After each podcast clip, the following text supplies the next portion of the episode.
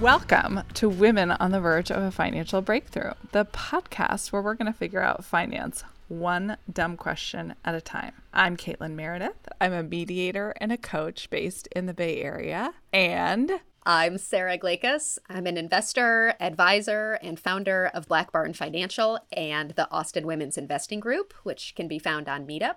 So I first met Sara when I signed up for an Investing for Beginners class at UT.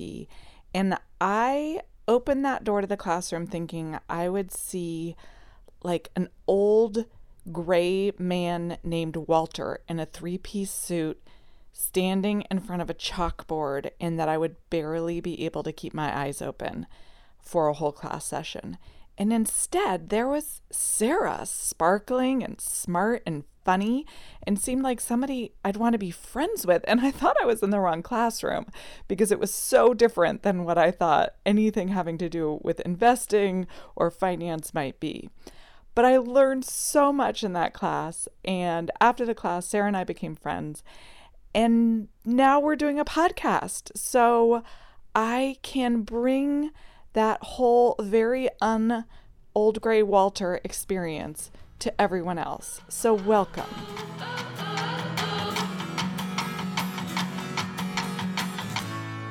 So, I feel like those of us who never got a financial education in investment, we have to pretend we know a lot of stuff that we don't just to seem like grown ups part of that is not knowing who famous people are and knowing that they are famous and their names, but having no idea really who they are. So, Sara, get ready. I'm going to ask you about one of those. Who the fuck is Warren Buffett? Oh my gosh, great question. I love talking about Warren Buffett. I know you do. But I want to tell you on this note card, I wrote down the three things I know about Warren Buffett. Okay. All right, hit me. You tell me if these are all right because I think I know them. He's very, very rich, correct? Correct. He lives in a modest ranch house in Lincoln, Nebraska. Omaha is his home base, and I don't know if it's a modest ranch house, honestly. That might be an urban legend. I so I don't know that one, but it's Omaha is where he's based. Omaha. Okay, Nebraska was right. He writes a letter every year that all the financy people go nuts for. Yes. And I will say with Warren Buffett, why I think he's a good person to follow is he has become I mean, he's an expert at bridging that that gap between the world of Wall Street and finance and the world of the retail investor, right? The normal everyday investor. And he's always been able to do that, right? He has this folksy wisdom that really resonates with individuals. And that's what makes him, I mean, just like this mythological being in the financial world. But who is he? How is he a somebody that we even know who he is? Great question. So to back way up, who is Warren Buffett? He is the CEO of a company called Berkshire Hathaway. And so Berkshire Hathaway is a company that basically owns a bunch of other companies and a bunch of other stocks. It's a conglomerate that Warren Buffett runs. But he's been doing this since, I mean, in earnest, I think since the 1950s. So over that period of time, he has really been out there, you know, trying to to grow this huge company basically from scratch. And I think part of the mythology is his longevity. He's maybe I think maybe he turned 90 this year. Okay. I was going to say, how old is this guy? Okay. And more than that, he, again, he's able to walk this line. He is definitely a shrewd financial being. He can digest vast amounts of financial information. He can make really shrewd business calls. He's really famous for wanting to get the cheapest price for everything. And that resonates with a lot of normal, everyday people, right? Who are shopping in the bargain bin. And he's always taking the time, I feel like, to talk to normal investors and to really help people figure out what they can do in their normal everyday life. He's also like a huge proponent of the stock market. Even as old as he is, he's still basically 100% stocks.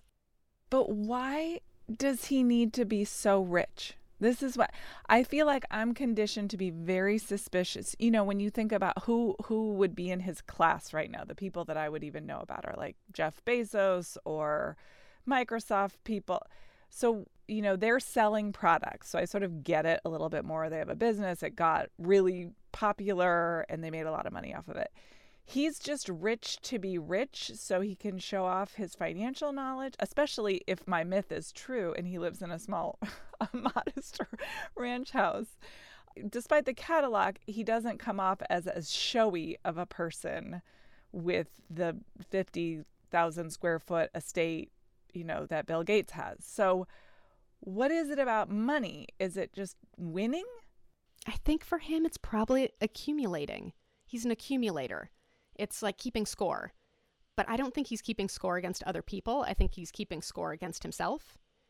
And to kind of go to like, why should one person have so much wealth? I mean, that's like probably beyond the scope of what I can speak to. But he and Bill Gates were kind of the first billionaires who started this giving pledge to give away half of their wealth during their lifetimes and are encouraging other billionaires to do that. Um, so I think that Warren Buffett, I mean, it's his company. He has built his company in a way that 100% resonates with the way he thinks about business. I mean, he's living the dream, right? He created his own dream job, and I think he really enjoys doing it. So, you know, he's really good at something that is able to create vast amounts of wealth. So he has created vast amounts of wealth for himself. He has also committed himself to giving it away during his lifetime and not leaving it all to his kids. That's another famous story is he's you know his kids will inherit how does he put it? His kids will inherit enough money to do whatever they want but not enough money to do nothing. It's something like that. Like, you know. Okay. Well, I can appreciate that. I think the disconnect for me as you know, I'm just I have a little bit less of an investing success track record than Warren Buffett. Um, but for me and most people I know, our focus on investing is so that we can still take you know, a summer vacation after we retire. It's these very tangible things like how will I, you know, have my standard of living once I stop working? And have a little perks, you know, get to buy my grandkids stuff or something that these future plans that are all so tangible and so it's hard to make that leap between just wanting a few extra thousand a year so I don't have to worry about money after I retire to having such a vast sum of money that you would never be able to spend it in one lifetime. And yet, he and I are investors. the game is so different for him. It could be a game, whereas for me, it can't be a game. Right. I think that's absolutely true. I mean, once you have a billion dollars, the stakes are much lower as to what you're investing in, right? If you're starting from nothing and trying to build it into something that will provide you security for the rest of your life, the rules for you are different. Absolutely. I mean, Warren Buffett is not important for people to know about in order to study his business decisions and replicate his investing success. I think Warren Buffett is a good person to read his writings, again, because in those annual letters that you referenced, he talks regular people through what he thinks is in their best interest to create this wealth that gives them security, right? So, one of the big things he's a proponent of is investing in the stock market. And he will lay out in his letters year after year after year after year after year why he thinks every person should be investing in the stock market. And he does tie it back to this is how you can create wealth too. And you don't need a billion dollars, right? But for most of us regular investors who are trying to figure this out, I don't think we have a very clear idea as to what our options are, right? I think you and I have talked about this in the past this idea of moving the needle. You know, that regular investors, we start out with the high yield savings account. Yeah.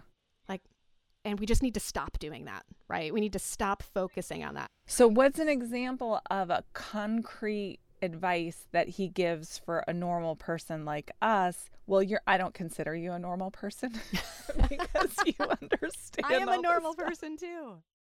You are normal in other ways. I don't consider you normal in your vast knowledge of finance and investing. But for instance, for someone like me, what's actually a piece, it would never occur to me to read one of those letters because I would just think like the terms alone, the vocabulary he would use, I would have no way of even deciphering. So, what's an example you can think of of some concrete advice he gave for someone like me? I mean, he's always talking about investing in stocks and investing in stocks for the long run. He, every, almost every letter, he focuses on the wealth building power of investing in stocks and specifically stocks in the US and keeping, you know, he's, you know, if he's 90 and he's been investing since he was 14, he's been compounding his money for a long time. His advice is buy stocks, buy stocks where you understand what the company does whose stocks you are buying. Don't chase fads.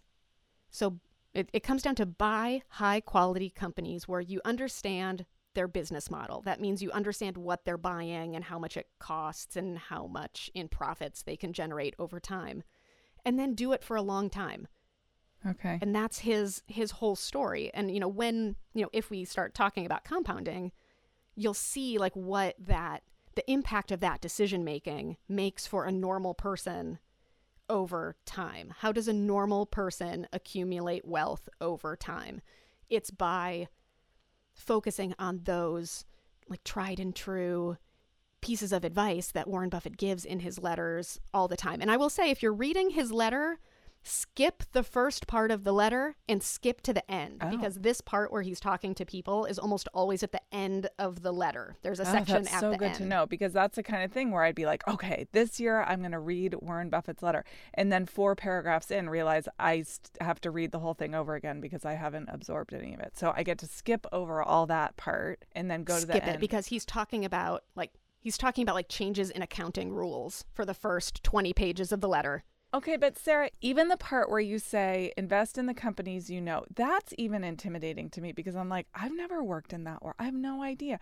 So that means, you know, I look around me. I have an Apple computer, I have an iPhone, you know, so obviously Apple plays a big part in my and I don't know anything about the company other than I buy their products.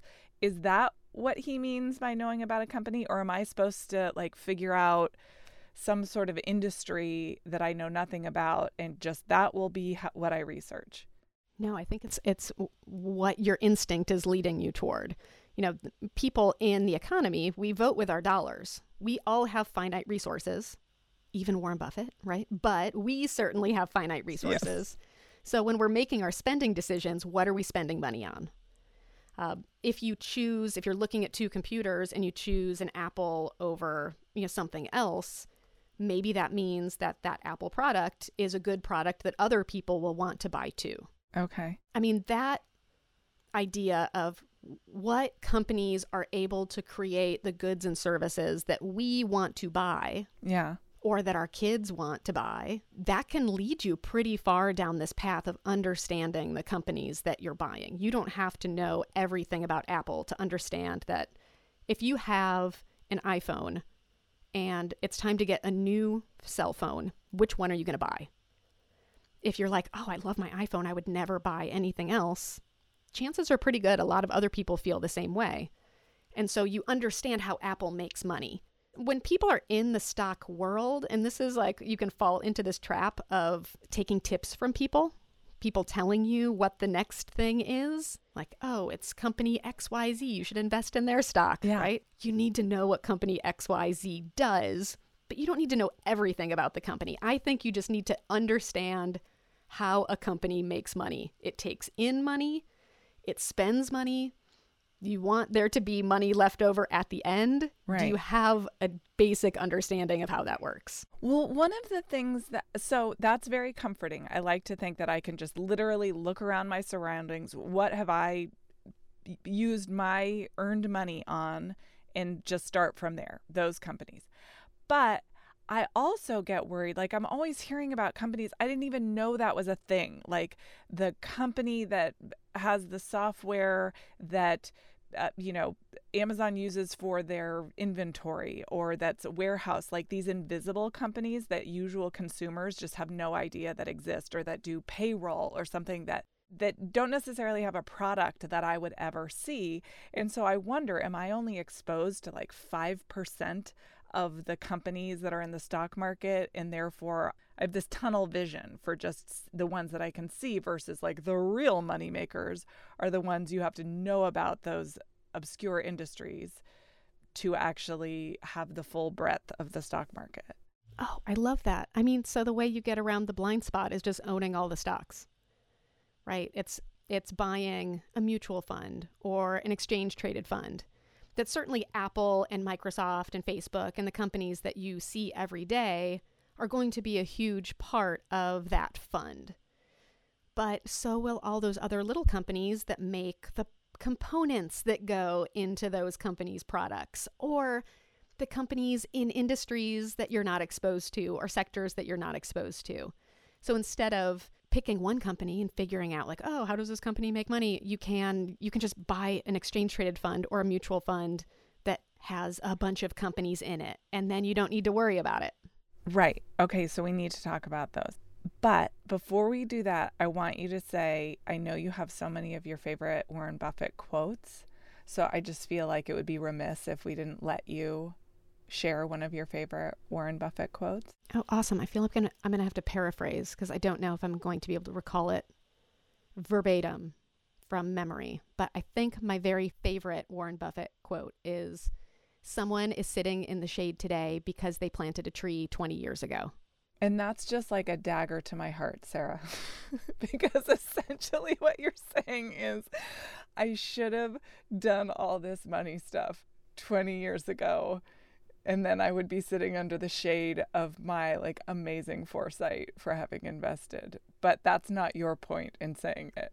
Well, if you're planting trees now, in 20 years, you'll be sitting in the shade. But I also know, Caitlin, that you planted some trees, maybe not 20 years ago, but maybe 10 years ago. And so you're sitting in some shade today from trees you planted in the past. I didn't know that I was planting them though. But yes, okay. I feel like what you gain out of it is whatever you do now, you'll benefit from in the future. And I feel so frustrated that it took me so long in my adult life to start paying attention to this stuff. And so it's hard just to not kick myself every time to be like, why didn't I just plant a tree then? Like, why did And I know that's not the point for you. I mean, I feel like we should unpack that because I think that's a really common sentiment and maybe something that stops people from moving forward on yeah. investing, right? Like I think I've been doing this long enough that when people talk about their money regrets, I'm like, we don't have time to talk about your money regrets. Like we're moving forward, right? We're moving forward starting today. But people have money regrets and that stops them from making positive changes. I mean, so what do you think for people who have regrets about what they did in the past or wish they had started sooner? I mean, what what would you say to them? Well, that will torture our children because we're so we will live that out in them. They, you know, the first babysitting job that my daughter gets, like we will be talking about a Roth IRA from the very beginning. So that will be how I make the amends. I was the person who, when I got my first job and had to fill out the form for whatever, and I just did it the quickest possible. And every month that they would send me a statement, I would literally not open the envelope because it was so scary. You know what? I didn't even have like what bandwidth didn't i have? I was a single person with a job. Um but it was just it had a force field on it and so for me when i think about money regrets i think about those envelopes i didn't open i think about not being curious during that time and so it's frustrating and i don't know why it then feels sort of like and now i should suffer for that because it was dry. Even though now I can also see the infrastructure around. I never got a class in it. No one was ever coming out to be like, hey, this applies to you too. It's not so hard to understand. It's fun actually to think about. Um, so there's an aspect where I'm always looking for, and maybe we're just getting into my own unique masochism, which is a different podcast, I think. Um, but that because of my guilt and shame and fear about being so maybe deliberately or not ignorant about it for so long that I'm looking for pieces, more ammunition to tell myself how dumb I was not to do this earlier. And it feels like so much is on the line. Like, really, is this the difference between me? I mean, in my case, I love my work, so I want to do that forever. So I'm not, it's not like then I won't be able to retire in my specific case because I like my job and I have a luxury of choosing. But like, will I not be able to take two vacations every year when I'm a grandma? Because will I not be as generous as my parents are able to be with my kid? Like, those are the implications that scare me. And so it freezes me then too. Yeah. Oh my gosh, that makes me so sad. But it totally is understandable. And I think that this is where, like, my job as an advisor and certainly the meetings at the Austin Women's Investing Group, I think the benefit that I get is watching the stages that people go through, starting from the beginner stage I don't know what I'm doing. I'm an idiot. Like, you know, this is never going to work. To putting together a plan, either on their own or with the support of someone else. And then 10 years later, seeing the outcome of that plan. I imagine that there are so many people out there who can't see the difference in their life 10 or 15 or 20 years from now. And you don't get the benefit because we don't generally talk about this. You don't get the benefit of hearing other people's stories over and over and over again about, okay, back in, you know, 2011, I just decided to do this other thing. And now 10 years later, it worked. Like, high five. I don't know, maybe kind of settling into this.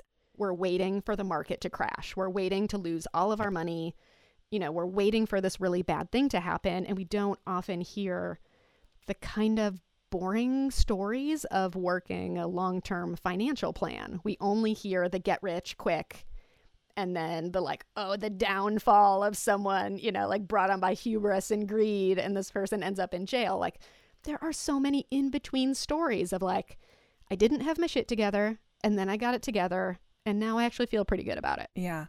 And I think that that process for me was so, I'm going to use the word empowering, even though kind of gives me the heebie jeebies.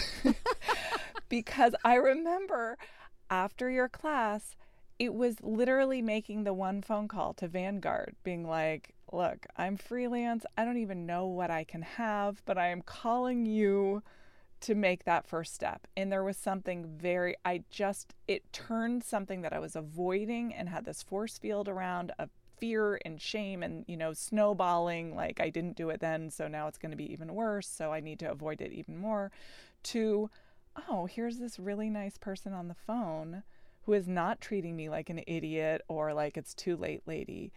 But I, I thought of it like people who run in marathons and have already trained for years and were in track and field in high school. Like it seemed like their whole life was a runway to be investing and to have a solid financial future. And it's like I wasn't going to just join the New York City Marathon the next day. And that's what it felt like I'd have to do. Like it's too late. I'm not in shape. I haven't trained. I don't even know how it works. And so learning through your class that like it is a marathon, but like it's your life and you just like put your shoes on and join everyone else. And some people are walking, some are in strollers. Yes. Wherever you are, you can join. But I really, you're exactly right. We don't hear those stories. So I'm hoping we get to tell some of those stories. And I feel like I'm in an in between that there's, you know, since starting i go through periods where i'm totally motivated and want you know can learn the numbers and feel get energy from it and excitement about feeling confident. And other times that dread you know returns. I love that. I mean i love the running too because i feel like as i'm getting older i'm identifying more and more with the runners who are out there on the street and you know they just started three days ago. And they are uh, doing it. And i just want to cheer for all of those people who are doing it who aren't like in you know just the sports bra and like the, the little short running shorts right? Like the the people that are out there and you're like oh my gosh this person made this decision to get out and start running and they are not in runner shape yet. but how do you get there? You get it. You get there by Yeah. saying, I'm going to lace on these shoes. I'm so sore from yesterday. Yeah. I don't know how far I'm going to be able to go, but I'm doing it. I'm like going to develop that habit.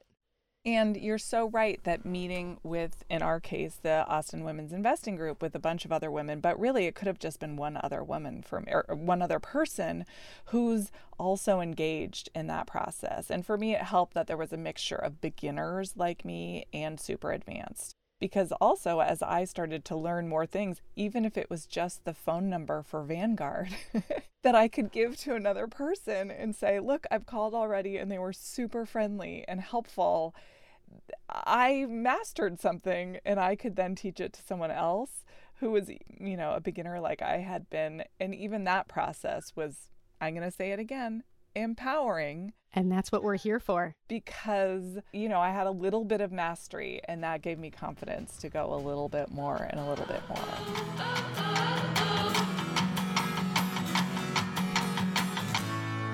So, after we stopped recording our conversation about Warren Buffett, Sara chose that time to tell me one of the more interesting details I've heard about a public figure, especially someone like Warren Buffett, who she had just described as this like Midwestern grandfather. So we're back on recording so we can try to repeat this conversation where Sara blew my mind. Okay. So I can't remember how you said it, but it was just the sort of like as an aside, like, oh yeah, he has two wives. It's like, uh, come again? yes, I I think this is so interesting, right? In in learning about Warren Buffett, most people just are really focused on his investing prowess, which of course is very impressive and is actually seems to be the easiest thing to understand about him. but I love that for much of his life, he essentially had two very important women in his life. His first wife, Susie, who he was married to for a long time, and they had three kids together. And at the same time, while he was married to Susie, she decided that she wanted to go on a separate path. She didn't want to live in Omaha, Nebraska. She wanted to live a more cosmopolitan life in San Francisco. So she left, but didn't want to get divorced. She loved Warren, but she wanted someone to be able to take care of him. So she essentially arranged for someone who she knew and loved, a woman named Astrid Menks, to kind of start taking care of Warren while Susie wasn't around. And so Astrid and Warren developed their own relationship, a very uh, close relationship. Like chicken pot pie on Sunday kind of relationship or toothbrush next to the sink kind of relationship. No one really knows like that level of detail. But, you know, Warren Buffett would go to different events with either Susie or Astrid. I think I read somewhere that they signed their Christmas cards, the three of them together. So this was not a hidden thing, and there was no shame about it. Everybody was on the same page that he was married, but that he also had a very close romantic relationship with this other woman. And it seemed like the three of them cared about each other very deeply and had this essentially open relationship for, I mean, like decades. And only oh after God. Susie passed away from cancer and Warren was at her side, two years later, he got married to Astrid and they're still married. So this is like the craziest Bumble profile ever. Like married couple seeking third of the most wealthy. yes, and his wife was like, "I don't want to hear him chew anymore." but I want to stay married just from a different state and I can outsource the kind of caretaking that I'm not into anymore. I think it's so creative. It's such a creative solution to a problem that so many of us have. Thank you so much for sharing this bit. It's what makes finance interesting is finding about the romantic triangles. That's really what I'm in it for, apparently. oh my god. I'll keep my ear to the ground So for more scandalous news in future podcasts. Thank you. Don't leave it out next time.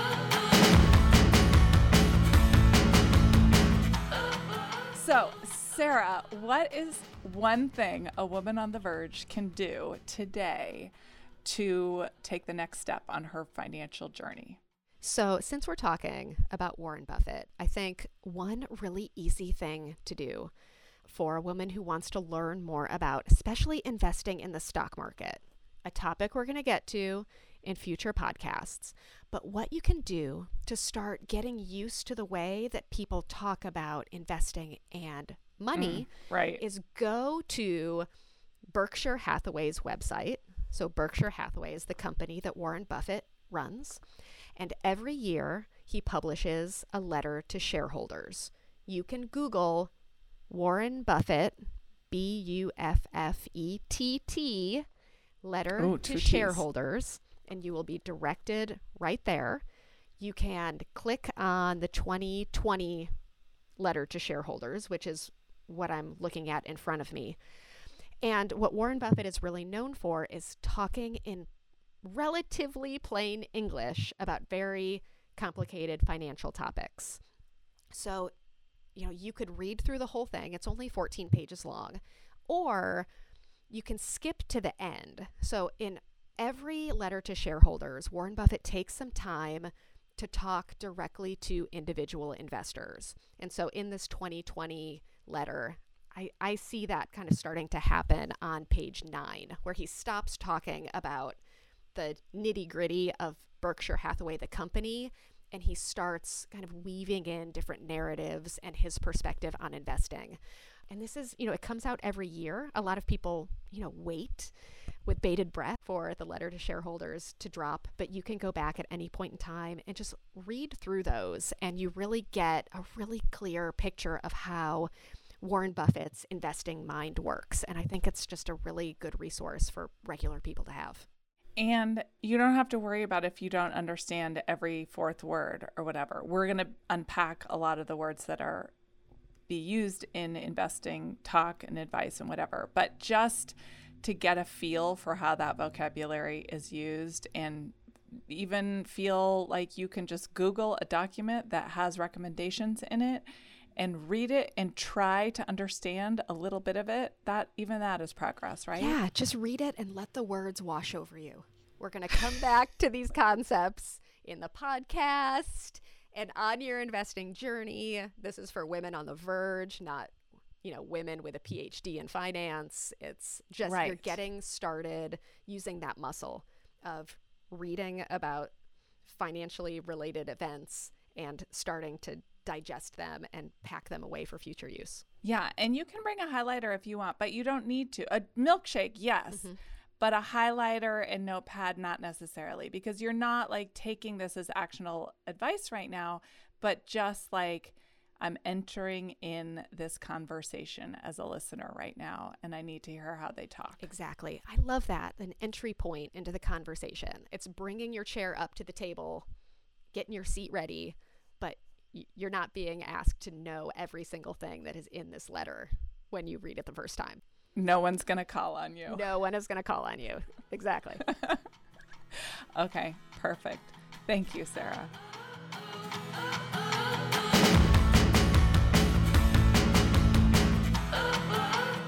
Hey, do you have any dumb questions about finance or investing? Send them to us at our website, womenontheverge.com. Hey, so many thank yous to Kelly West, a woman on the verge in her own right, who took the amazing photos for our album art and website, helped with our website design, music, audio editing, cheerleading, mental health, everything. Emily Kleinsorgi, our stylist that did our hair and makeup for our photos from Lucy Skyrocket. Lauren Gross and Taylor Gross, who helped us with our graphic design. And Our music is by Bad Bad Hats and Devmo. This episode was edited by Kim Shelton and Jes Rowe. If your partner is making you ask for money, giving you an allowance, taking your money, or not letting you know about or have access to family income, this could be economic abuse. Learn more at thehotline.org or call 1 800 799 SAFE. So, Sara, because you're a financial professional, we have to read a disclaimer for this podcast. I would actually really love it if you could read the disclaimer. Oh my God. in your best legal voice. Okay, doing it. This podcast contains general information that is not suitable for everyone. The information contained herein should not be construed as personalized investment advice. Past performance is no guarantee of future results. There is no guarantee that the views and opinions expressed in this podcast will come to pass. Investing in the stock market involves gains and losses and may not be suitable for all investors. Information presented herein is subject to change without notice and should not be considered as a solicitation to buy or sell any security. I know the first thing you notice is that I'm covered in gold. The trip at the wrist, it can turn a hot bitch cold. To get what you want in life, girl, you gotta be bold. Now I'm a direct.